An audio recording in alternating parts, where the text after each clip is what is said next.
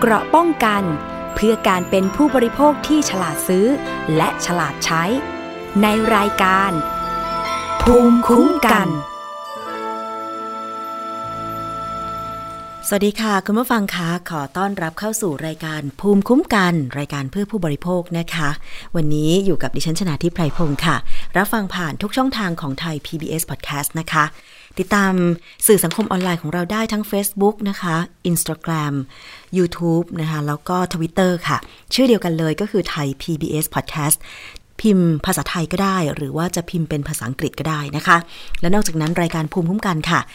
ยังสามารถรับฟังผ่านสถานีวิทยุ สถานีต่างๆ ที่เชื่อมโยงสัญญาณอยู่ในขณะนี้นะคะ ทั่วประเทศเลยทีเดียวค่ะ ต้องขอบคุณทุกสถานีเลยนะคะ ที่เชื่อมโยงสัญญาณ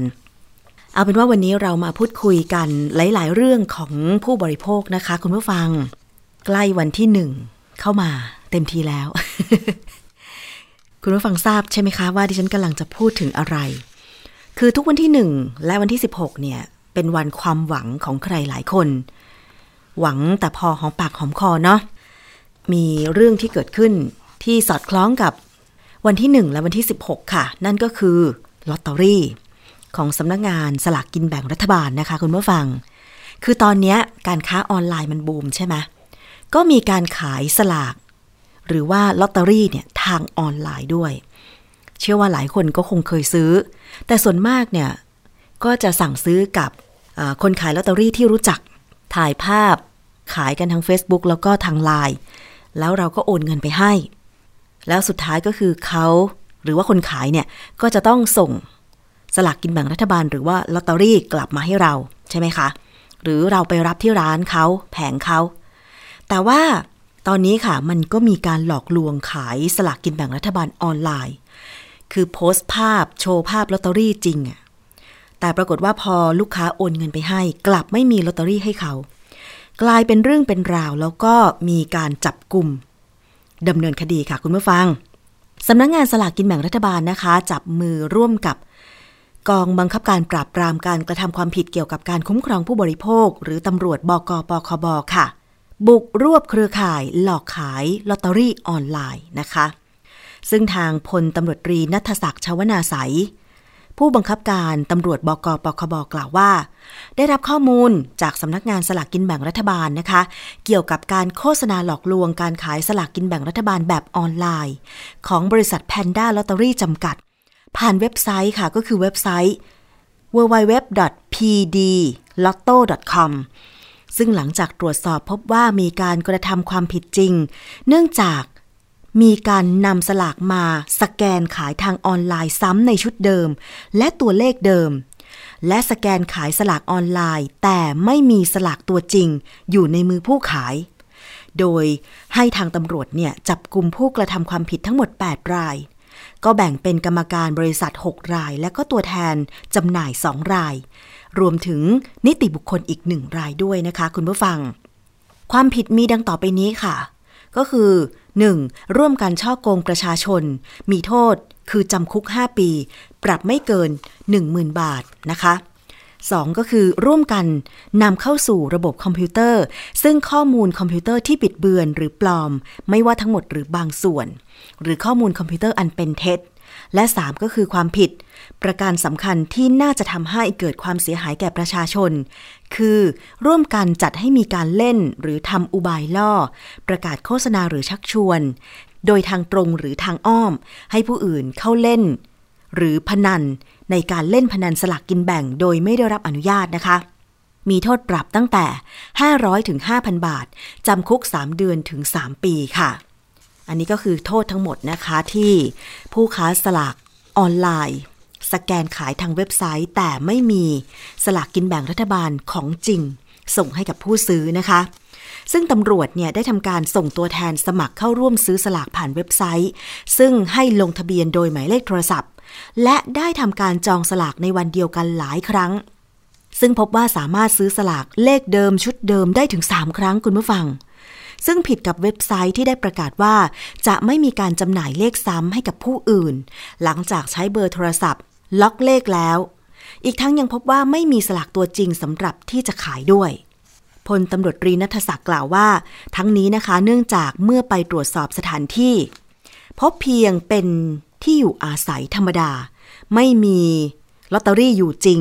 แล้วก็พบของกลางเป็นเพียงสมุดบัญชี อุปกรณ์คอมพิวเตอร์ แท็บเล็ตและโน้ตบุ๊กเท่านั้น นอกจากนี้นะคะ เมื่อตรวจสอบแบบเจาะลึกแล้วก็พบกระแสหมุนเวียนเงินในบัญชี ธนาคารกว่า 10 ล้านบาทค่ะ โดยเฉพาะวันที่ 16 มีนาคม มีการถอนเงินออกไปจากระบบบัญชีถึง1ล้าน9แสนบาท และนำไปจ่ายเงินรางวัลอีก 1ล้าน6แสนบาท เหลือเงินในบัญชีเพียง 14 บาทเศษเท่านั้นนะคะ พันตำรวจเอกบุญส่งจันทีสีค่ะ ผู้อำนวยการสำนักงานสลากกินแบ่งรัฐบาลก็บอกว่า นอกจากการจับกลุ่มคดีดังกล่าว ตอนนี้นะคะก็กำลังมีการจับตาดูแพลตฟอร์มขายสลากออนไลน์อื่น ๆ ซึ่งขณะนี้มีอยู่ 10 ราย รวมถึงยังได้จับกลุ่มผู้กระทำความผิดฐานขายสลากกินแบ่งรัฐบาลเกินราคากว่า 30 ราย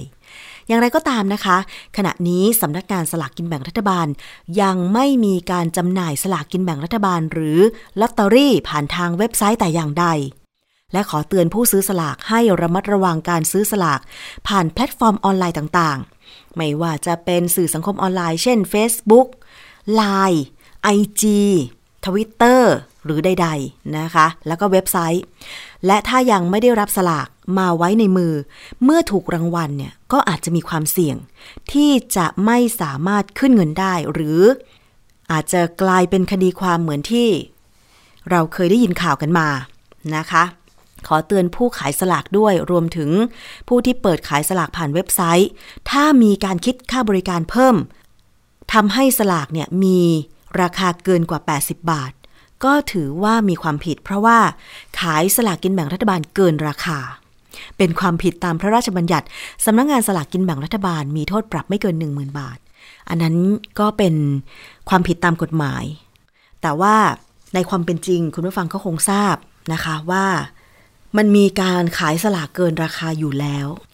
ระบุหน้าสลากว่า 80 บาท แต่ทุกวันนี้เราซื้อเท่าไหร่ทราบไหมคะ หลายคนซื้อประจำก็คงพอทราบดี 90 บาทบ้าง 100 บาทบ้าง เลขดังๆ รวมชุดนี่ 4 ใบ 500 บาทบ้าง อันนี้คือเรารู้กันอยู่แก่ใจอะค่ะ ถึงแจ้งความไป แจ้งสำนักงงานสลากกินแบ่งรัฐบาลไป ก็ยังไม่สามารถจัดการปัญหาการขายสลากเกินราคา 80 บาทได้ แล้วตอนนี้ก็ยังมีการหลอกลวงผู้ ซื้อสลากอีก โดยการขายทางออนไลน์ เพราะฉะนั้นระมัดระวังให้ดีนะคะสำหรับคนที่มีใจนะคะอยากจะเสี่ยงโชค แล้วก็พยายามไปหาซื้อสลากกินแบ่งตัวเลขที่ตัวเองชอบ เลขดังเลขเด่น อะไรอย่างเงี้ย แล้วก็ต้องยอมจ่าย เงินที่แพงขึ้น แต่สุดท้ายถ้าโดนหลอก อย่างเว็บไซต์ www.pd. ขออภัยค่ะ www.pdlotto.com เนี่ยตำรวจบกปคบและสำนักงานสลากกินแบ่งรัฐบาลจับกลุ่มไปแล้ว เพราะมีพฤติการที่ว่า ถ่ายรูปสลากกินแบ่ง ขายหน้าเว็บไซต์ แต่พอมีคนโทรเข้าไปซื้อ ด้วยการลงทะเบียนผ่านหมายเลขโทรศัพท์ หมายเลขเดียว ชุดเดียวกัน ซื้อได้ถึงสามครั้ง เพราะฉะนั้น ถ้าสมมติว่าเขามีสลากชุดนี้อยู่ ชุดเดียว แล้วมีประชาชนลงทะเบียนซื้อเลขนี้ แล้วซื้อได้ถึงสามคนสามครั้ง เขาจะส่งสลากนี้ให้ใคร ใช่ไหมคะ เขาอาจจะส่งสลากให้คนแรก แต่คนที่สองคนที่สามก็คือ โดนหลอก โอนเงินไปเสียเงิน แต่ว่าจากการตรวจสอบของเจ้าหน้าที่ตำรวจบกปคบและสำนักงงานสลากก็บอกแล้วว่า ที่อยู่ของเว็บไซต์ pdlotto.com เนี่ยเป็นแค่บ้าน พักอาศัยธรรมดา ไม่ใช่ร้านค้าสลาก และไปตรวจสอบแล้วไม่มีสลากกินแบ่งของจริง ก็แสดงว่าเข้าข่ายหลอกลวงมีความผิด ตามที่ได้แจ้งคุณผู้ฟังไป 3 ข้อหานะคะ ก็คือร่วมกันฉ้อโกงประชาชน ร่วมกันนำเข้าสู่ระบบคอมพิวเตอร์ ซึ่งข้อมูลคอมพิวเตอร์ที่บิดเบือนหรือปลอม ไม่ว่าทั้งหมดหรือบางส่วน แล้วอีกความผิดหนึ่งก็คือร่วมกันจัดให้มีการเล่น หรือทำอุบายล่อ ประกาศโฆษณาหรือชักชวน โดยทางตรงหรือทางอ้อม ให้ผู้อื่นเข้าเล่นหรือพนันในการเล่นพนันสลากกินแบ่ง โดยไม่ได้รับอนุญาต ก็ต้องรับโทษตามกฎหมาย แต่สำหรับคุณผู้ฟัง ระวังตัวยังไง ถ้าจะซื้อสลากกินแบ่งรัฐบาล ซื้อกับคนที่รู้จักเถอะค่ะแล้วก็ถ้ามีหลักฐานในการจ่ายเงินก็ดี ต้องยอมรับว่าทุกวันนี้เนี่ยเราสามารถซื้อสลากออนไลน์ได้ เพราะว่าคนขายสลากเขาก็ต้องการขายใช่ไหม การไปตั้งแผงขายบางทีขายไม่หมดอย่างเงี้ยเขาก็ต้องมีการขายทางไลน์ทางกลุ่ม ทาง Facebook อะไรบ้าง ดิฉันก็เห็นเพื่อนๆที่เขารับสลากกินแบ่งรัฐบาลมาขาย เขาก็ถ่ายรูปแล้วก็โพสต์ทางไลน์บ้างหรือว่าทาง Facebook บ้างอะนะคะ แต่ว่าเรารู้จักเขาไง แล้วพอเราโอนเงินให้เขาปุ๊บ คือเขาจะถ่ายรูปสลากเลขที่เราต้องการ แล้วก็เขียนชื่อเรา ถ่ายรูปส่งมาให้เรานะคะ แล้วเราก็โอนเงินให้เขา พอโอนเงินให้ปุ๊บเขาก็ส่งสลากตัวจริงทางไปรษณีย์บ้าง หรือว่านัดรับกันบ้าง แต่ตอนที่เราโอนตังเนี่ยเราก็มีหลักฐานสลิปการโอนอยู่แล้วใช่ไหมคะ เพราะฉะนั้นเนี่ยถือว่าการซื้อขายสมบูรณ์ละ ถ้าเราเกิดถูกรางวัลขึ้นมา ก็เอาสลากไปขึ้นเงินได้ไม่มีปัญหา อันนี้ต้องรู้จัก แม่ค้าสลากออนไลน์ ด้วยนะคะคุณผู้ฟังเป็นการป้องกัน ซึ่งเทคโนโลยีก็สามารถช่วยให้เราเนี่ยนะคะ ซื้อขายกันโดยที่ไม่ถูกโกงไม่ถูกหลอกได้เหมือนกัน บางทีตอนนี้มันอาจจะหมดสมัยแล้วเนาะการโทรศัพท์โดยใช้เสียง แล้วก็สั่งซื้อกันทางโทรศัพท์ เพราะว่ามันเคยเกิดกรณีที่ว่า ซื้อของทางโทรศัพท์นี่แหละ แต่แม่ค้าบอกว่า ไม่ได้สั่งซื้อ คุณไม่ได้โทรมาสั่งซื้อ เพราะเราจำไม่ได้ คือแม่ค้าขี้ลืมนะคะแบบเนี้ยผู้ซื้อก็ไม่มีหลักฐานอะไรที่จะไปแสดงให้แม่ค้าเห็นว่าเราโทรไปสั่งซื้อจริง ๆทำไมไม่เก็บของให้เราอะไรอย่างเงี้ยนะคะ เพราะฉะนั้นการใช้เทคโนโลยี เช่น ใช้ไลน์ใช้การถ่ายรูป ใช้หลักฐานการโอนเงินออนไลน์เป็นสลิป ก็สามารถยืนยันได้ว่า เรามีการซื้อขายกันจริง แล้วอย่าลืมเก็บหลักฐานไว้นะคะ คุณผู้ฟัง บางคนเนี่ยถ่ายรูปไว้จริงนะคะ ดาวน์โหลดสลิปโอนเงินไว้จริง แต่ปรากฏว่าลบออกจากเครื่องโทรศัพท์ เพราะว่ากลัวเครื่องโทรศัพท์จะเต็ม สุดท้ายคือไม่มีหลักฐานไปแสดง โดยเฉพาะถ้าสมมุติว่าเกิดการแจ้งความเป็นคดีความขึ้นมาเนี่ยนะคะ เราต้องเก็บหลักฐานไว้ก่อน โดยเฉพาะการโอนเงินเนาะคุณผู้ฟัง อันนี้สำคัญมาก ๆ นะคะ คือตอนนี้เราไม่ต้องเก็บเป็นกระดาษละ เราเก็บเป็นภาพ เป็นไฟล์อิเล็กทรอนิกส์ ลงไว้ในมือถือ หรือถ้ากลัวมือถือจะเต็ม เราก็ถ่ายโอนไฟล์ทั้งหมดเนี่ย ลงในที่เก็บฮาร์ดดิสก์ของเรา หรือเครื่องคอมพิวเตอร์ของเราไว้ อย่างน้อยๆ นะคะคุณผู้ฟังเขาบอกว่าควรจะเก็บหลักฐานทางการบัญชี หลักฐานสำคัญสำคัญที่เราโอนเงินทำธุรกรรมการเงินเนี่ยหนึ่งปี ไม่ว่าจะโอนจ่ายค่าน้ำค่าไฟ โอนจ่ายค่าส่วนกลางคอนโดมิเนียม ค่าส่วนกลางหมู่บ้านนะคะหลักฐานทางการบัญชีเนี่ยโดยหลักการแล้วคือเก็บไว้ประมาณ 1 ปี เมื่อก่อนเราอาจจะเป็นแฟ้มเอกสาร แต่ตอนนี้คือเก็บเป็นไฟล์อิเล็กทรอนิกส์ได้ เพราะเมื่อใดก็ตามที่มีปัญหาการฟ้องร้อง โดยเฉพาะเกี่ยวกับเรื่องเงินเรื่องทองเนี่ยนะคะ ก็สามารถที่จะนำมาเป็นหลักฐานในการดำเนินคดีได้ เรื่องของสลากกินแบ่งรัฐบาลก็เหมือนกัน เพราะว่าเห็นข่าวมาเยอะใช่ไหมคุณผู้ฟัง อันนี้เป็นห่วงจริง ๆ นะ คือซื้อได้ค่ะ ซื้อแต่พาหอมปากหอมคอ ซื้อสลากกินแบ่งรัฐบาลที่ไม่ใช่ผิดกฎหมายอะไรอย่างเงี้ยนะคะ อันนี้ก็ว่ากันไปเนาะอะขอให้โชคดีโชคดีกันก็แล้วกันค่ะ ใกล้วันที่หนึ่งเมษายนมาเต็มทีแล้วนะคะ ทีนี้มันก็มีข่าวอีกข่าวหนึ่งที่เกี่ยวเนื่องกับช่วงฤดูร้อน มีนาเมษาเนี่ย โอ้ ร้อนเต็มที่เลย หลายคนบ่นนะคะ ว่าอาบน้ำยังไม่ทันได้แต่งตัวเลย เหงื่อออกท่วมตัว ร้อนร้อนร้อน เมื่อร้อนมากเนี่ยนะคะ เราก็ต้องพยายาม หาวิธีการที่จะคลายร้อน อย่างเช่นการดื่มน้ำคุณผู้ฟัง บางคนดื่มน้ำวันละเป็นหลายลิตรเลยทีเดียว เพราะว่าเมื่อร้อนปุ๊บเนี่ยนะคะเราขับเหงื่อออกจากร่างกายของเรามาก ก็เหมือนเราเล่นกีฬา พอน้ำออกจากร่างกายเรามาก เราก็ต้องดื่มน้ำเข้าไปทดแทนใช่ไหมคะ มีข่าวกรมอนามัยค่ะ แจ้งเตือนบอกว่าในช่วงฤดูร้อนเนี่ย อุณหภูมิสูงขึ้นทำให้ผู้สูงอายุบางคนดื่มน้ำน้อย อาจจะเสี่ยงต่อการเกิดภาวะขาดน้ำค่ะ แนะนำผู้ดูแลผู้สูงอายุ กระตุ้นให้ผู้สูงอายุดื่มน้ำสะอาดสม่ำเสมอ ไม่ต้องรอให้หิวน้ำแล้วค่อยดื่ม ดื่มได้เลย จิบ ค่อยๆ จิบก็ได้นะคะนายแพทย์สุวรรณชัย วัฒนายิ่งเจริญชัย อธิบดีกรมอนามัยค่ะ เปิดเผยว่า ภาวะขาดแคลนน้ำในผู้สูงอายุมักพบได้ง่าย เนื่องจากมวลกล้ามเนื้อที่ลดลงค่ะทำให้น้ำในร่างกายผู้สูงอายุลดลงด้วย การตอบสนองต่อความกระหายน้ำก็ลดลงทำให้บางทีไม่รู้สึกว่าอยากดื่มน้ำ ร่างกายจึงไม่ได้น้ำมาชดเชยกับน้ำที่เสียไป ประกอบกับความเสื่อมของร่างกาย เช่น อาจจะกลั้นปัสสาวะไม่อยู่ หกล้มง่าย ข้อเข่าเสื่อม ผู้สูงอายุบางคนอาจจะมีภาวะซึมเศร้าสมองเสื่อมทำให้บางทีเนี่ยไม่อยากดื่มน้ำเพราะว่า ระบบกลไกของสมองไม่ได้สั่งให้ว่า ถึงเวลาต้องดื่มน้ำเพราะหลงลืมไปใช่ไหมคะ แต่ว่าการขาดน้ำเนี่ยยังมีอยู่ แต่สมองบอกว่า ไม่เป็นไรไม่ดื่มก็ได้ทำให้ร่างกายของผู้สูงอายุขาดน้ำนะคะ นอกจากนี้ผู้สูงอายุยังพบปัญหาเรื้อรังหลาย ๆ โรคค่ะ ปัญหาโรคเรื้อรังหลายโรค เช่น เบาหวานความดันโลหิตสูง โรคหัวใจ แล้วก็หลอดเลือดสมอง ซึ่งต้องได้รับยาขับปัสสาวะทำให้ร่างกายเนี่ยทำให้น้ำในร่างกาย น้อยลง รวมทั้งปัญหาสายตาทำให้มองไม่ค่อยชัดเจน สายตา พร่ามัว เป็นอุปสรรคต่อการจัดหาน้ำมาดื่ม ที่สำคัญนะคะ ผู้สูงอายุที่มีอาการมือสั่น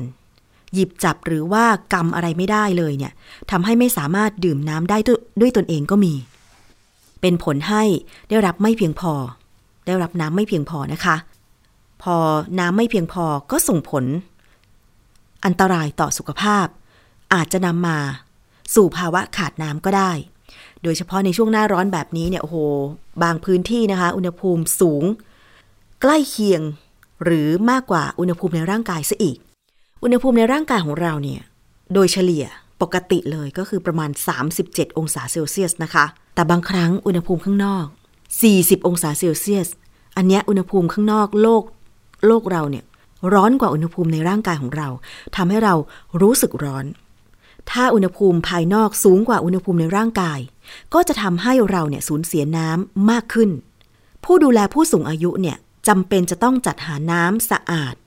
ไว้ให้ผู้สูงอายุดื่มอย่างสม่ำเสมอ แล้วกระตุ้นให้ผู้สูงอายุ ดื่มบ่อยๆ โดยไม่ต้องรอให้เขาเรียกร้องหาน้ำมาดื่ม หรือถ้าสังเกตเห็นว่า ผู้สูงอายุคนนั้นเนี่ยปัสสาวะออกมามีสีเหลืองเข้ม ควรจัดหาแก้วที่มีหูจับ ก็เพื่อสะดวกในการใช้หรือใช้หลอดดูดนะคะ บางคนผู้สูงอายุนะคะ นอนติดเตียง คนที่บ้านก็ต้องคอยสังเกตด้วยว่าเวลาผู้สูงอายุปัสสาวะออกมาเนี่ยมีสีเป็นยังยังไงบ้างนะคะ ถ้าสีเหลืองเข้มแสดงว่าน้ำในร่างกายน้อยก็ต้องพยายามให้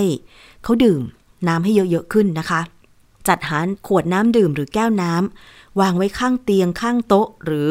ข้างที่นั่งของผู้สูงอายุ เพื่อเขาจะได้สะดวกในการหยิบน้ำมาดื่มนะคะ แล้วก็ไม่ควรให้ผู้สูงอายุเนี่ยดื่มชากาแฟหรือเครื่องดื่มแอลกอฮอล์หรือเครื่องดื่มที่มีน้ำตาลสูงมากจนเกินไป เพราะว่า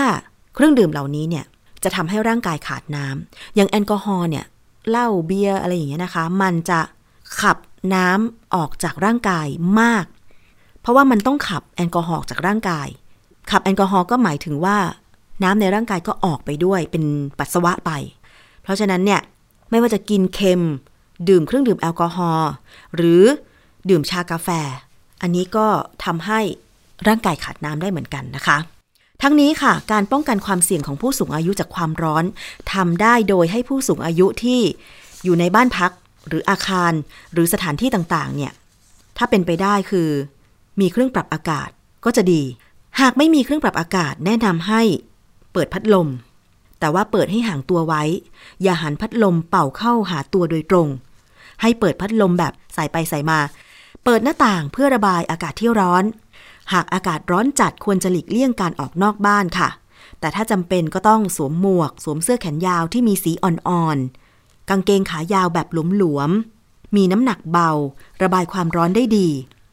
หรือกางร่มเพื่อป้องกันแสงแดด แล้วก็ให้พกน้ำดื่มติดตัวตลอดเวลานะคะ ที่สำคัญผู้สูงอายุเนี่ย ผู้ดูแลผู้สูงอายุควรจะสังเกตอาการผิดปกติ ที่เกี่ยวข้องกับความร้อนค่ะ หากพบอาการอย่างเช่น ผู้สูงอายุเป็นตะคริว เป็นผดผื่นคลื่นไส้ ปวดศีรษะอ่อนเพลีย ก็ต้องพาไป สถานีอนามัย พาไปโรงพยาบาล ไปหาคุณหมอ ทันทีเลย เพราะว่าผู้สูงอายุร่างกายไม่ไม่ใช่หนุ่มสาวไม่เหมือนคนวัยหนุ่มสาวอยู่แล้ว เวลาเกิดไม่สบายขึ้นมา ด้วย สภาพร่างกายที่เสื่อมถอยลงเนี่ย จะทำให้การฟื้นตัว การกลับมาเป็นปกติโดยเร็วเนี่ย เป็นไปได้ยากนะคะ เพราะฉะนั้นถ้าผู้สูงอายุมีอาการอะไรนิดๆหน่อยๆบางที ถ้าอยู่ใกล้สถานีอนามัยหรือโรงพยาบาลส่งเสริมตำบลเนี่ยนะคะ ใกล้คลินิกใกล้หมอเนี่ยรีบพาผู้สูงอายุไปหาหมอก่อน หรือถ้ามีเหตุฉุกเฉิน เห็นผู้สูงอายุเป็นลม ไม่สบายนะคะ หมดสติต่างๆ รีบโทรสายด่วนเลยค่ะ โทรศัพท์นะคะ 1669 เจ้าหน้าที่สาธารณสุข หน่วยกู้ภัยในพื้นที่จะรีบ ไปยังจุดเกิดเหตุแล้วก็ปฐมพยาบาล หรือถ้ามีอาการหนักก็จะนำตัวส่งสถานพยาบาลใกล้บ้านทันทีนะคะ โทรไป 1669 ค่ะ อันนี้สายด่วนปอพอนะคะ กรมป้องกันและบรรเทาสาธารณภัย ซึ่งก็จะมีสาขาอยู่ตามจังหวัด ตามอำเภอต่างๆ อยู่แล้วนะคะ คุณผู้ฟัง อย่าว่าแต่ผู้สูงอายุเลย หน้าร้อนเนี่ย คนวัยหนุ่มสาวบางทีก็แย่เอาเหมือนกัน หิวน้ำบ่อยๆ ต้องพกขวดน้ำดื่มสะอาดเนี่ยไว้ใกล้ตัว ต้องเป็นน้ำดื่มสะอาดนะ เพราะบางทีหลายคนอาจจะบอกว่า อยากได้เครื่องดื่มซ่าๆเย็นๆชื่นใจ ดับกระหาย อันนั้นก็พอได้ช่วยได้เป็นครั้งเป็นคราวนะคะ แต่ว่า ที่จะมีประโยชน์ที่สุดก็คือน้ำดื่มสะอาดนี่แหละ น้ำเปล่าๆแต่ขอให้สะอาดนี่แหละนะคะ มันจะช่วยเข้าไปชดเชย เหงื่อหรือว่าน้ำที่เราสูญเสียไปในร่างกายนะคะ แต่ถ้าแดดจัดๆบางทีก็ไม่ไหวเหมือนกันเนาะน่าเห็นใจคนที่เป็นเกษตรกร ผู้ที่ทำงานก่อสร้าง ที่บางครั้งอาจจะต้องอยู่กลางแดด ถ้าตอนเที่ยงหรือตอนบ่ายโมงนี่ดิฉันคิดว่าก็ควรจะงดออกกลางแดด แล้วก็ไปชดเชยเวลาทำงานในช่วงอื่นเอาก็แล้วกัน อย่างชาวสวนเนี่ยจะรู้ดี ถ้าเป็นสวนยางนี่ก็ไปกรีดยางตอนตีสามตีสี่ใช่ไหมคะ พอแปดเก้าโมงก็กลับบ้านไปกินข้าวไปพักผ่อน อาจจะไปสวนอีกทีประมาณสี่โมงเย็นคือรอให้แดดล่มลมตก แดดร่มลมตกสำหรับคนที่ทำอาชีพอื่นๆนะคะโดยเฉพาะตอนนี้มีอาชีพใหม่ที่เกิดขึ้นอย่างเช่น พนักงงานขับรถมอเตอร์ไซค์ส่งอาหารอย่างเงี้ย อันนี้ก็น่าเห็นใจเหมือนกันเนาะ เพราะว่ารีบเร่งในการไปส่งอาหารทำรอบว่าอย่างนั้นเถอะ แต่ว่าบางทีความรีบเร่งก็ต้องฝ่าแดดไป การขับขี่ยวดยานพาหนะที่ ถ้ารีบเกินไป ไม่ระมัดระวังอาจจะเกิดอุบัติเหตุได้ อันนี้ก็ส่งความปรารถนาดีนะคะ ไปให้สำหรับทุกคนเลย ที่อาจจะต้องทำงานกลางแดด นอกจากพกน้ำสะอาดไว้ติดตัวเพื่อดื่มดับกระหายเพื่อป้องกันร่างกายไม่ให้ขาดน้ำแล้วเนี่ย ก็ต้องระมัดระวังตัวเองไม่ให้เกิดอุบัติเหตุด้วยนะคะ เอาละค่ะ อีกเรื่องหนึ่งไปดูกันที่การควบรวมกิจการของบริษัทในเครือ CP และ Tesco ค่ะ เมื่อวันศุกร์ที่ 26 มีนาคม 2564 ที่ผ่านมา ก็มีข่าวออกมาว่า ทางสมาคมนักกฎหมายสิทธิและสิ่งแวดล้อมได้รับแจ้งจากสำนักงานผู้ตรวจการแผ่นดิน ว่าประธานผู้ตรวจการแผ่นดินเนี่ย ได้รับเรื่องร้องเรียนของสมาคมเกี่ยวกับกรณี คณะกรรมการแข่งขันทางการค้า ได้มีมติอนุญาตให้รวมธุรกิจ ระหว่างบริษัท CP Retail Development และบริษัท Tesco Store โดยไม่เป็นธรรมและไม่ชอบด้วยกฎหมาย ไว้พิจารณาเรียบร้อยแล้ว ซึ่งขณะนี้นะคะสำนักงานตรวจการแผ่นดิน อยู่ระหว่างการสแสวงหาข้อเท็จจริง จากหน่วยงานที่เกี่ยวข้อง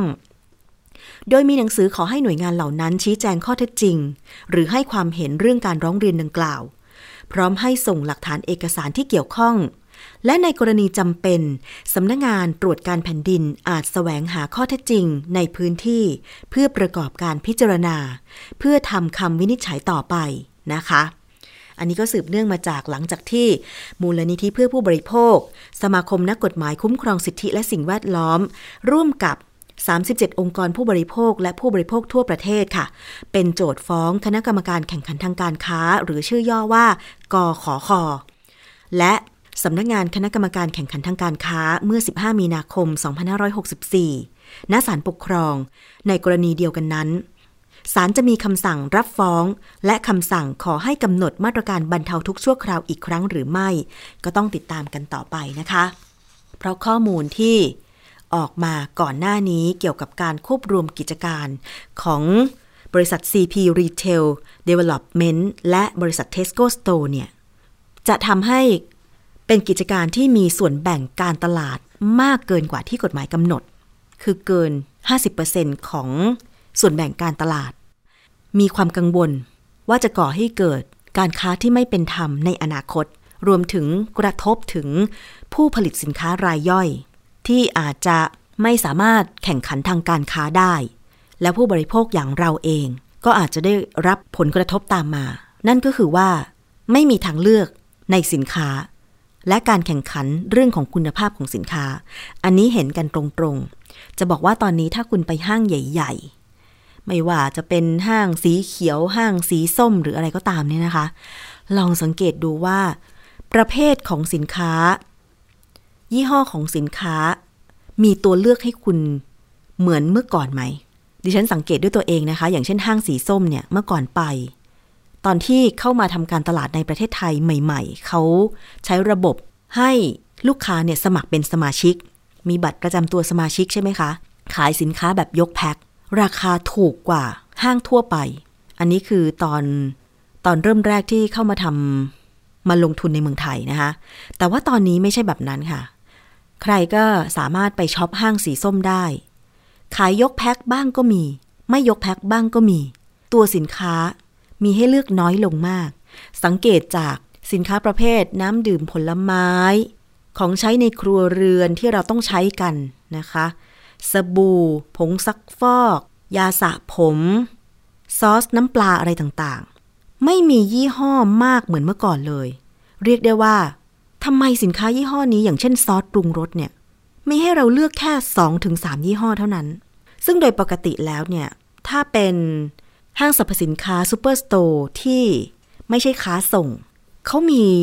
สินค้ายี่ห้อหลากหลายให้ลูกค้าเลือก ซึ่งถ้าคุณเป็นลูกค้าคุณชอบแบบไหนอะคือถ้าคุณชอบยี่ห้อนี้ คุณก็อาจจะไปห้างสีส้มแล้วก็ตรงไปซื้อได้ แต่ถ้าคุณต้องการมองหาทางเลือกใหม่ อย่างเช่นยาสระผมอะคุณผู้ฟัง ตอนนี้แบบในตลาดเมืองไทยเนี่ยมียาสระผมไม่รู้กี่ยี่ห้อเป็นร้อยร้อยพันพันยี่ห้อใช่ไหมคะ แต่ถ้าสมมติว่าคุณไปห้างสีส้มแล้วแบบ มีให้คุณเลือกแค่ห้ายี่ห้อ อันนี้มันก็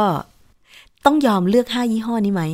หรือบางคนก็บอกว่า ฉันต้องการเลือกยี่ห้อใหม่ก็ต้องไปอีกห้างหนึ่งแบบนี้หรือเปล่า มันหมายความว่ามันเป็นการผูกขาดทางการค้าแล้วก็ลูกค้าไม่มีทางเลือก และจะอาจจะส่งผลถึงราคาสินค้าซึ่ง ผู้ค้าที่มีส่วนแบ่งการตลาดสูงสูงมีสาขาของห้างสรรพสินค้าจำนวนมาก หรือว่ามีธุรกิจผลิตสินค้าตั้งแต่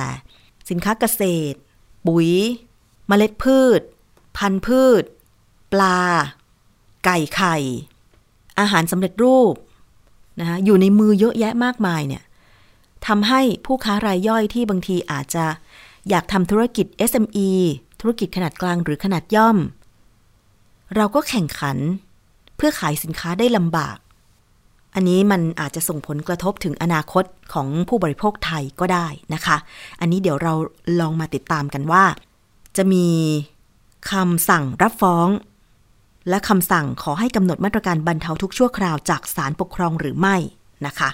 เดี๋ยวทางรายการภูมิคุ้มกันนำมาเสนอต่อไปแน่นอนค่ะคุณผู้ฟัง อีกเรื่องหนึ่งนะคะเป็นเรื่องที่ผู้บริโภคที่ไปกิน หมูกระทะ ไปเจอชิ้นส่วนของหมูที่ ถูกระบุว่าเป็นฝีหนองในในหมูนะคะมีภาพประกอบถ่ายรูปมา มีผู้หญิงคนหนึ่งค่ะ แชร์ประสบการณ์ หลังไปกินหมูกระทะกับเพื่อน แต่ปรากฏว่าสิ่งที่เธอไปเจอและถ่ายภาพออกมา แชร์ในสื่อสังคมออนไลน์ก็คือ ภาพของชิ้นส่วนเนื้อหมูบางๆ แล้วก็มีคล้ายๆ จุดหนองสีเหลืองๆดำๆบนเนื้อหมู แล้วผู้ที่โพสต์เนี่ยก็ระบุว่า ไปกินหมูกระทะ ร้านหนึ่งแถว ย่านรังสิตปทุมธานีก็คือคลองหกเป็นร้านใหญ่ ปรากฏไปเจอในหมูมีฝีหนองของหมูอยู่หลายชิ้น แล้วเนื้อหมูช้ำดำๆถ่ายรูปออกมาประกอบด้วยนะคะ แต่ของจริงที่เธอไปเจอนั้นเนี่ย เนื้อหมูช้ำหนักมาก เธอใช้วิธีแยกเนื้อที่มันกินไม่ได้เอาไว้จานหนึ่ง แล้วพอกินเสร็จกำลังจะออกจากร้าน ก็มีพนักงานวิ่งมาบอกว่า คุณกินหมูไม่หมด ต้องเสียค่าปรับ ผู้หญิงคนนี้ก็เลยพยายามอธิบายว่าในจานนั้นคือ เนื้อหมูมันช้ำมีหนองหมู เขาก็บอกว่า หมูมันก็เป็นแบบนี้แหละ แล้วยืนยันจะเก็บค่าปรับให้ได้เลย ลูกค้ากลุ่มนี้ก็ไม่อยากมีปัญหา ฝืนทนกินไม่ได้นะคะ ก็ต้องทิ้งหมูที่ไปเจอฝีหนองนะคะ ไว้ในจานนั้น แล้วก็พอโพสต์ขึ้นสื่อสังคมออนไลน์ ก็เกิดกระแสวิพากษ์วิจารณ์อย่างหนักเลยนะคะ ปรากฏว่าไปตรวจสอบเรื่องราว หญิงสาวคนนี้เนี่ยก็ให้ข้อมูลบอกว่าไปกินหมูกระทะแห่งหนึ่งย่านรังสิตกับเพื่อนห้าคน ปกติเป็นคนชอบอ่านข่าว เวลาไปกินร้านอาหารต่างๆ ก็พยายาม โดยเฉพาะร้านร้านหมูกระทะเนี่ยก็พยายามสังเกตเนื้อหมูนะ สังเกตเห็นฝีหนองในหมู มีอยู่สองชิ้น และเนื้อหมูชิ้นอื่น ๆ ที่มีรอยช้ำเลือดหลายชิ้นทำให้ตัวเองแล้วก็เพื่อนเนี่ยไม่กล้ากิน เพราะว่ากลัวจะเป็นโรค จึงตักเนื้อหมูที่มีปัญหา ไว้ในจานอื่น และเลือกกินเนื้อหมูที่กินได้ พอกินเสร็จก็เตรียมจะลุกออกจากร้าน เพราะว่าเป็นแบบบุฟเฟ่ก็คือ จ่ายเงินไปก่อนอะไรอย่างเงี้ยมากี่คนก็จ่ายเงินตามนั้น พนักงงานวิ่งเข้าไปบอกว่าจะเก็บค่าปรับ เพราะว่ากินหมูไม่หมด พยายามอธิบายแล้วนะคะ ก็เจอพนักงงานสวนกลับว่า เนื้อหมูมันก็เป็นแบบนี้แหละ ยืนยันว่าจะเก็บค่าปรับ จนสุดท้ายต้องจำใจกินเนื้อที่ช้ำแล้วก็เนื้อที่มีหนองจนหมด เออจนฝืนกินไม่ไหว แล้วเจ้าของร้านหมูกระทะก็ยังบอกว่า ได้ติดต่อไปขอโทษ และแสดงความรับผิดชอบคืนเงินให้ แต่ขอให้ลบโพสต์ เพราะว่าไม่อยากให้ร้านเสียชื่อเสียง แต่หญิงสาวคนนี้ก็บอกว่าไม่ลบโพสต์แน่นอน เพราะราคาหมูกระทะรวมน้ำดื่มแค่ 149 บาท แต่สุขภาพสำคัญกว่า สิ่งที่โพสต์ไปก็คือต้องการเตือนประชาชนที่ชอบกินหมูกระทะ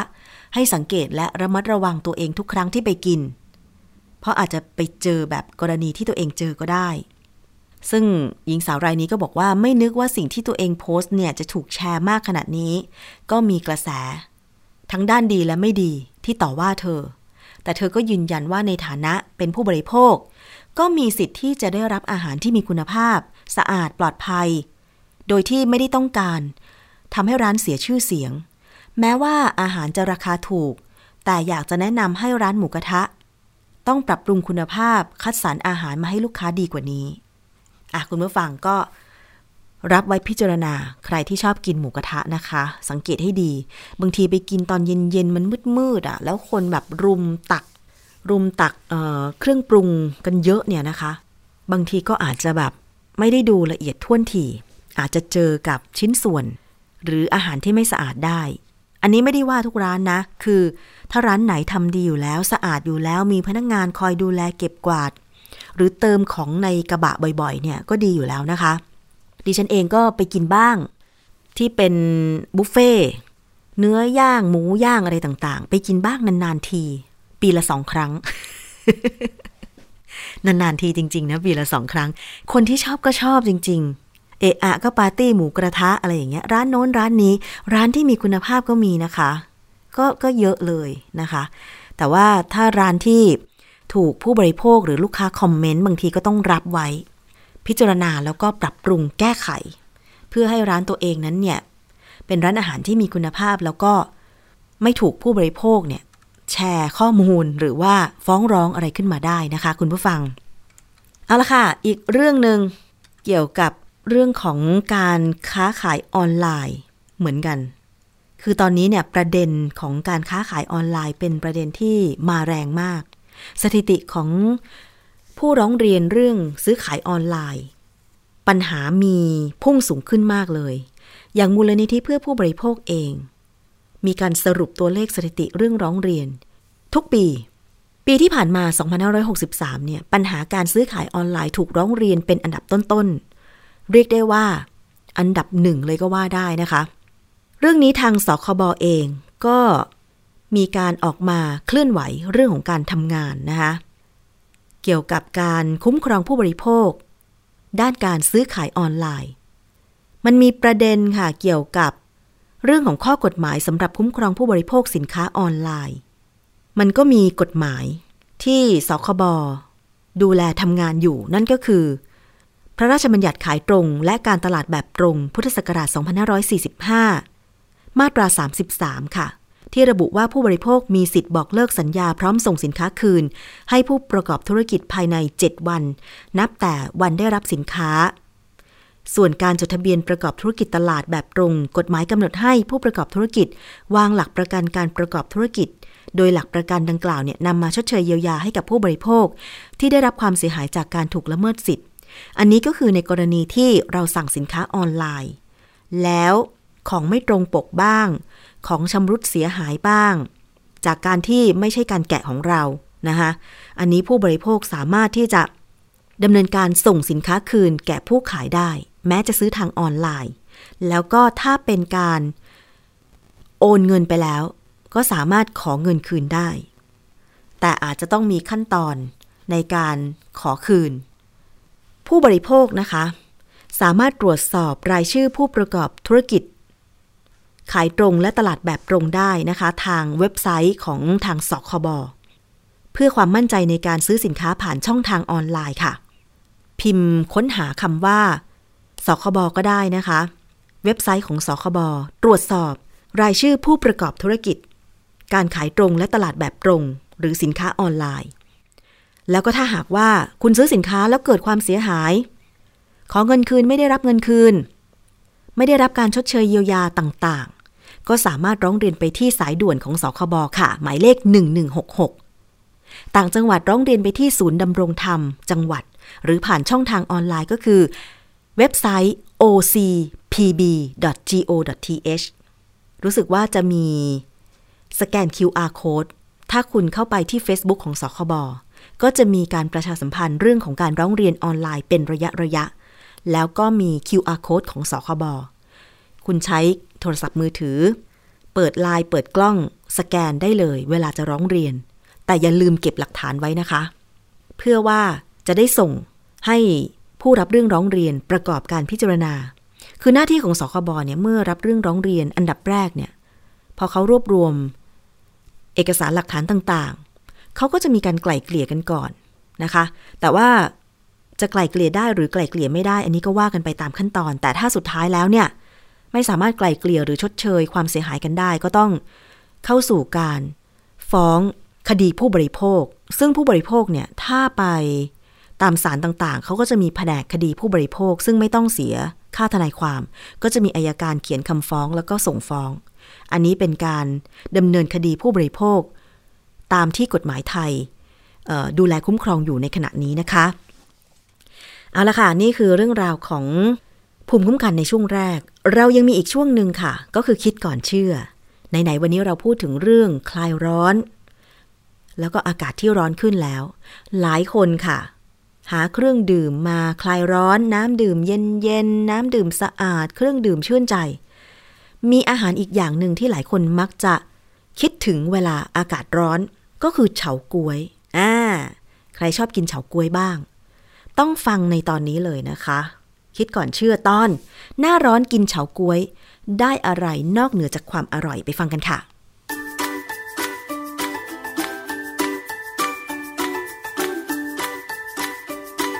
ช่วงคิดก่อนเชื่อ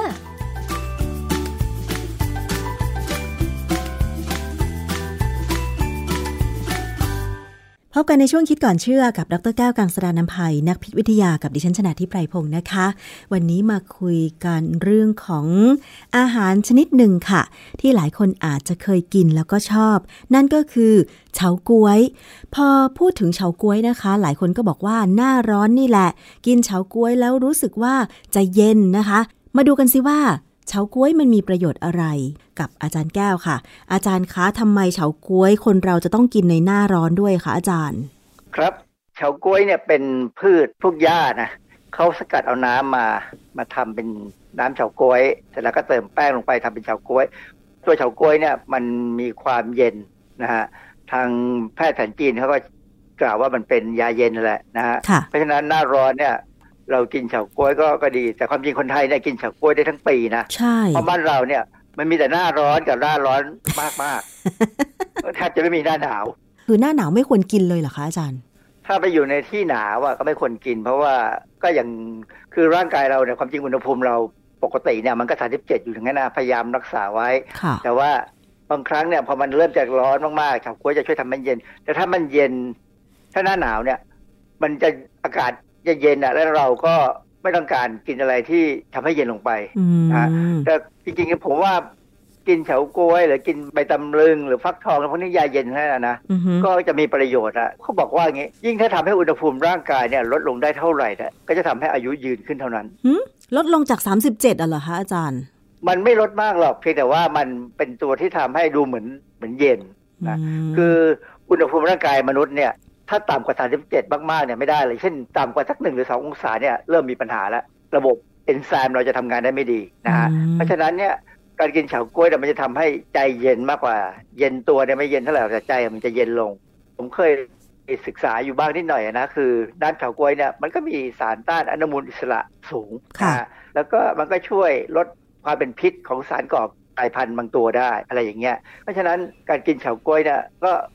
ค่อนข้างจะดีนะครับค่ะแต่ว่าทีนี้เออก็มีคนพูดในในอินเทอร์เน็ตนะนะก็บอกว่าเฉาก๊วยเนี่ยลดเย็นชุ่มคอลดอาการคอแห้ง ดับร้อน ลดอาการกระหายน้ำบรรเทาอาการหวัดไอ้บรรเทาอาการหวัดนี่ผมไม่ค่อยเชื่อแล้วนะค่ะลดอาการไข้เนี่ยผมก็ชักจะสงสัยแต่ยังว่าไงคะคือตัวร้อนเพราะทำงานเยอะแล้วมันตัวร้อนเนี่ยเราอืมบางครั้งเราเป็นอย่างนั้นนะค่ะกินแล้วมันดี แต่ถ้าเป็นไข้เนี่ย การที่จะหวังเฉาก๊วยไปลดเนี่ย มันยังไม่มีงานวิจัยอะนะค่ะลดความดันเลือดก็ยังไม่มีงานวิจัยแม้กระทั่งบอกว่าลดเบาหวานลดเบาหวานเนี่ยเป็นอันที่เราจะคุยกันวันนี้ว่ามีงานวิจัยยังไงบ้างค่ะนะฮะลดอาการปวดเมื่อยกล้ามเนื้อ แก้อาการข้ออักเสบความจริงของพวกนี้มันยังต้องรอการวิจัยเพียงแต่ว่า ถามว่าผลงานวิจัยเนี่ยใครจะเป็นคนสนับสนุนอือฮึเพราะว่าเฉาก๊วยมันไม่มีลิขสิทธิ์อะ ทำแล้วมันเอาไปปาเทนต์ไปทำลิขสิทธิ์ไม่ได้ มันเป็นของที่กินได้ทั่วไปนะค่ะดังนั้นเนี่ยการวิจัยค่อนข้างน้อย แต่ผมก็ไปเจอการวิจัยเกี่ยวกับว่าเฉาก๊วยเนี่ยลดน้ำตาลในเลือดได้จริงหรือเปล่าอือฮึมีบทความเรื่อง Effects of Glass Jelly on Glycemic Control Hydrocolloids May Inhibit Gut Carbohydrates คือชื่อเรื่องเนี่ย คือเฉาก๊วยในภาษาฝรั่งเขาใช้คำว่า grass jelly อือฮึก็คือคือหญ้าเนี่ยนะเจลลี่ที่มาจากหญ้าเพราะวิธีทำเนี่ยเขาสกัดเอาน้ำออกมา แล้วเขาเติมแป้งเท้ายายม่อมอือฮึหรือแป้งมันสำปะหลัง ถ้าแป้งเท้ายายม่อมเนี่ยนะซึ่งมันแพงอะนะจะได้เฉาก๊วยที่ได้ออกมาเนี่ย มันจะมีความมันและเลื่อมสวยเลยอืมนะแต่ถ้าเป็นแป้งมันสำปะหลังอย่างที่เราเราเห็นขายอยู่ทั่วไปเนี่ย มันก็งั้นๆอะบางคนเลยใช้วิธีเอาเจลาติน หรือเอาวุ้นเนี่ยใส่ลงไปแทนค่ะ ก็เป็นเฉาก๊วยอีกแบบไปเลยนะฮะทีนี้บทความวิจัยที่ผมว่าเนี่ยที่เขาศึกษาเกี่ยวกับไอ้เจ้าเฉาก๊วยเนี่ยว่ามันมีผลกับ glycemic index อะไรอย่างนี้หรือเปล่า glycemic index ก็คือปริมาณของคาร์โบไฮเดรตอ่ากลูโคสที่อยู่ในเลือดเรา ว่าร่างกายเราเนี่ยเราใช้มันได้เร็วดีหรือไม่ดีค่ะถ้าใช้ได้ดีเนี่ยก็แสดงว่า glycemic index ต้องต่ำแต่ถ้าใช้ได้ไม่ดีเนี่ย glycemic index หรือปริมาณกลูโคสเนี่ยจะสูง ซึ่งแสดงว่า มีอาการใกล้จะเป็นเบาหวานแล้ว หรือคนที่เป็นเบาเบาหวานเนี่ยน้ำตาลในเลือดจะสูงค่ะนะฮะเพราะว่าอินซูลินอาจจะน้อยลงหรือว่ามันออกมาไม่ทันก็ตามเออบทความเนี่ยเป็นของนักวิจัยไทยกับสิงคโปร์ตีพิมพ์ในวารสาร Asia Pacific Journal of Clinical Nutrition ปี 2018นักวิจัยเนี่ยเขาทำการศึกษาถึงผลของการดื่มน้ำเฉาก๊วย หรือกินเฉาก๊วย และเฉาก๊วยเนี่ยเขาทำมาจากเฉาก๊วยที่ซื้อในกรุงเทพเลยค่ะในงานวิจัยเขาบอกนั้นนะฮะ กลุ่มแรกเนี่ยได้น้ำตาลกลูโคสหรือน้ำสกัดเฉาก๊วยนั้นได้เป็นกลุ่มที่สองส่วนกลุ่มที่สามเนี่ยได้ทั้งน้ำตาลกลูโคสกับวุ้นเฉาก๊วยนะสังเกตเห็นไหมว่าเขาพยายามแปลเปลี่ยนตัวแปร ตัวแปรที่หนึ่งคือกลูโคสน้ำตาลกลูโคสค่ะ ตัวแปรที่สองคือน้ำสกัดเฉาก๊วยตัวแปรที่สามคือเอาสองอย่างมารวมกัน จากนั้นเขาก็เจาะเลือดดูว่าน้ำตาลกลูโคสในเลือดเนี่ยกับระดับฮอร์โมนอินซูลินในเลือดของ subject ของตัวอย่างเนี่ยอาสาสมัครเนี่ยเป็นยังไงหลังจากนั้น 180 นาที ผลศึกษาพบว่าไอ้น้ำเฉาก๊วยเนี่ยมันไม่ได้ช่วยอะไรอือฮึเอาง่ายๆดีกว่า ไม่ได้ช่วยลดน้ำตาลไม่ได้ช่วยอะไร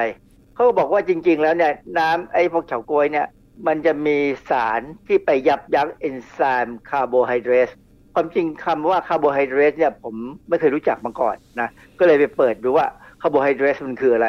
มันเป็นกลุ่มของเอนไซม์ที่ย่อยคาร์โบไฮเดรตเชิงซ้อนได้เป็นน้ำตาลเชิงเดี่ยว ค่ะ คือสมัยที่ผมเรียนชีวเคมีเนี่ยคำนี้ไม่ไม่เจอไม่มี แต่หลังๆเนี่ยเขาคงมานะค่ะก็ไปเปิดในวิกิพีเดียเขาอธิบายให้ฟัง อันนี้เขาบอกว่าไอ้น้ำเฉาก๊วยหรือเฉาก๊วยเนี่ยมันไปลดไปไปยับยั้งเอนไซม์ตัวนี้ค่ะทำให้เวลาที่เรากินพวกคาร์โบไฮเดรตเชิงซ้อนแล้วแป้งเชิงซ้อนเชิงซ้อน คืออย่างอย่างข้าวหรือว่าอย่างแป้งมันสำปะหลังเนี่ยทำให้เอ่อ ระบบของเราเนี่ยปล่อยน้ำตาลกลูโคสออกมาช้าลง การที่ปล่อยออกมาช้าลงเนี่ย ก็ทำให้ glycemic index ดีหมายความว่ามีน้ำตาลในเลือดค่อยๆมีไม่ไม่ได้มีออกมาเยอะแยะเหมือนกับว่า อย่างเวลาเรากินน้ำเชื่อมอะขนมน้ำเชื่อมเนี่ยค่ะน้ำตาลกลูโคสในเลือดเราจะขึ้นสูงเร็วมาก ซึ่งไม่ดีนะเพราะฉะนั้นการกินของหวานๆเนี่ยก็อย่ากินมากค่ะที่หมอเขาบอกว่ารสหวานเนี่ยก็เหตุผลคืออย่างนี้ว่าคือ ไม่อยากให้ glycemic index มันขึ้นสูงอืม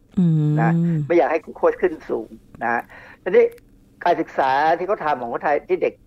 นักนักวิจัยไทยทำกับสิงคโปร์เนี่ยมันต่างจากการศึกษาอื่น ซึ่งเขาให้อาสาสมัครกินเฉาก๊วยพร้อมกับคาร์โบไฮเดรตเชิงซ้อน อันนี้ระดับน้ำตาลในเลือดหรือ glycemic index เนี่ยมันลดลงมาเห็นเห็นๆอันนี้อือฮึก็แสดงว่า ถ้าเรากินเฉาก๊วยหลังอาหาร ก็เหมาะกับคนที่เป็นเบาหวาน ที่อาจจะ พยายามคุมน้ำตาลอยู่แล้วเนี่ย มันก็ช่วยกันคุมได้ดีขึ้นเท่านั้นเองแต่ว่ามันไม่ได้ช่วยแบบจะที่ว่าเหมือนกับเป็นยาช่วยเบาหวานได้เลย อันนี้ไม่จริงนะฮะเพราะฉะนั้นใครที่อ่านข้อมูลจากอินเทอร์เน็ต แล้วพยายามหวังว่าเฉาก๊วยจะเป็นยาช่วยลดน้ำตาล หรือไปแทนยาเบาหวานเนี่ยทำไม่ได้นะค่ะต้องกินยาเกี่ยวกับเบาหวานที่หมอให้ แต่ว่ากินเฉาก๊วยเนี่ยมันก็ช่วยในอีกระดับหนึ่งนะฮะแต่ที่แน่ๆคือเฉาก๊วยมันทำให้เราเย็นลงทำให้เราสบายขึ้น หมายความว่าหน้าร้อนหรือเวลาทำงานหรือออกกำลังกายเหนื่อยๆร้อนๆอย่างเวลาผมเล่นแบดมินตันเนี่ย มันร้อนทั้งตัวบางทีมันร้อนจนมีความรู้สึกว่าอุณหภูมิเราสูงกว่า 37 เลย ซึ่งความจริงไม่ใช่หรอก มันร้อนเอง ถ้าเราได้กินพวกน้ำเฉาก๊วยอะไรอย่างเงี้ย มันจะทำให้เราสบายขึ้นอืนะ ไม่ได้จะบอกว่าเย็นลงก็ไม่ใช่หรอก มันสบายขึ้นค่ะนะฮะอาจารย์ เวลาเรากินเฉาก๊วยเนี่ย มันใส่น้ำเชื่อมกับน้ำแข็งอะค่ะ บางคนก็ชอบหวานมากๆ หรือเฉาก๊วยที่บรรจุถุงที่เราเห็นเขาขายตามร้านค้าอะไรต่างๆ อย่างเงี้ยอาจารย์ดิฉันเคยกินนะ แต่มันหวานมากแล้วแบบเนี้ย มันจะไปทำให้น้ำตาลในเลือดเราสูงขึ้นมากไหมอาจารย์ ถ้าเป็นน้ำตาลในถุงน้ำตาลเชื่อมเชื่อมๆเนี่ยค่ะไม่ค่อยมีปัญหาเท่าไหร่เพราะมันก็สูงอยู่อย่างนั้นนะน้ำเฉาก๊วยไม่ได้ช่วยอะไรเฉาก๊วยโบราณ หรือสมัยที่ผมกินเมื่อเด็กเนี่ยจะเป็นเฉาก๊วยที่กินกับน้ำตาลทรายแดง แบบนั้นมันจะน่ะหอมใช่ใช่แล้วน้ำตาลทรายแดงเนี่ยมันจะมีสารบางอย่างที่เป็นสารแอนตี้ออกซิแดนต์สารต้านอนุมูลอิสระอยู่ด้วยนะน้ำตาลทรายแดงนี่คือความที่เขาไม่ค่อยบริสุทธิ์คือจริงๆมันคือกากน้ำตาลนะค่ะแต่มันหอมอืมเพราะฉะนั้นน้ำตาลทรายแดงเนี่ยมันน่าจะมีประโยชน์คือผมเคยเกือบจะได้ทำวิจัยเกี่ยวกับผลประโยชน์ของน้ำตาลทรายแดงก็แล้วแต่ว่าบังเอิญเกษียณซะก่อนเลยไม่ได้ทำค่ะหวังว่าจะมีคนทำก็ยังไม่มีคนทำนะแต่จริง ๆ แล้วน้ำตาลทรายแดงเนี่ยดูมีประโยชน์ ดูมีประโยชน์กว่าน้ำตาลทรายขาว แต่จริง ๆ แล้วถ้าเป็นน้ำตาลทรายแดงเนี่ยจะดีกว่าในการเอามาปรุงอาหารกินได้หวานน้อยลงเพราะน้ำตาลทรายแดงนี่จะหวานน้อยกว่าน้ำตาลทรายขาวอืมนะเพราะฉะนั้นเนี่ยเอ่อถ้าเรากินเฉาก๊วยเนี่ยก็กินน้ำตาลแสดงก็ได้ มันจะหอมขึ้นนะฮะเฉาก๊วยจะหอม แล้วก็ลดความเสี่ยงลงไปได้ระดับหนึ่งนะค่ะแต่ก็อย่าหวานนักค่ะ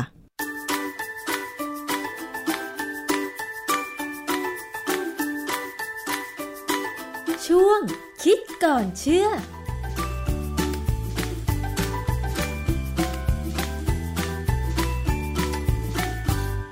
และนั่นก็คือช่วงคิดก่อนเชื่อกับดรแก้วกังสดานนภัยนักพิษวิทยานะคะ ฟังกันไปค่ะ เพื่อที่ว่าจะได้นำไปปรับใช้ในชีวิตประจำวันนะคะ เกี่ยวกับงานวิจัยต่างๆ ด้านวิทยาศาสตร์ เกี่ยวกับอาหาร แล้วก็สิ่งต่างๆ ที่อยู่รอบตัวเราค่ะ และนี่ก็คือทั้งหมดของรายการภูมิคุ้มกันรายการเพื่อผู้บริโภคสำหรับวันนี้นะคะ ขอบคุณมากเลยสำหรับการติดตามรับฟัง ดิฉันชนะทิพไพรพงศ์ต้องลาไปก่อน สวัสดีค่ะ ติดตามรายการได้ที่ www.thaipbspodcast.com แอปพลิเคชัน Thai PBS Podcast หรือฟังผ่านแอปพลิเคชัน Podcast ของ iOS Google Podcast Android Podbean SoundCloud และ Spotify ติดตามความเคลื่อนไหวของรายการและแสดงความคิดเห็น โดยกดถูกใจที่ facebook.com/thaipbspodcast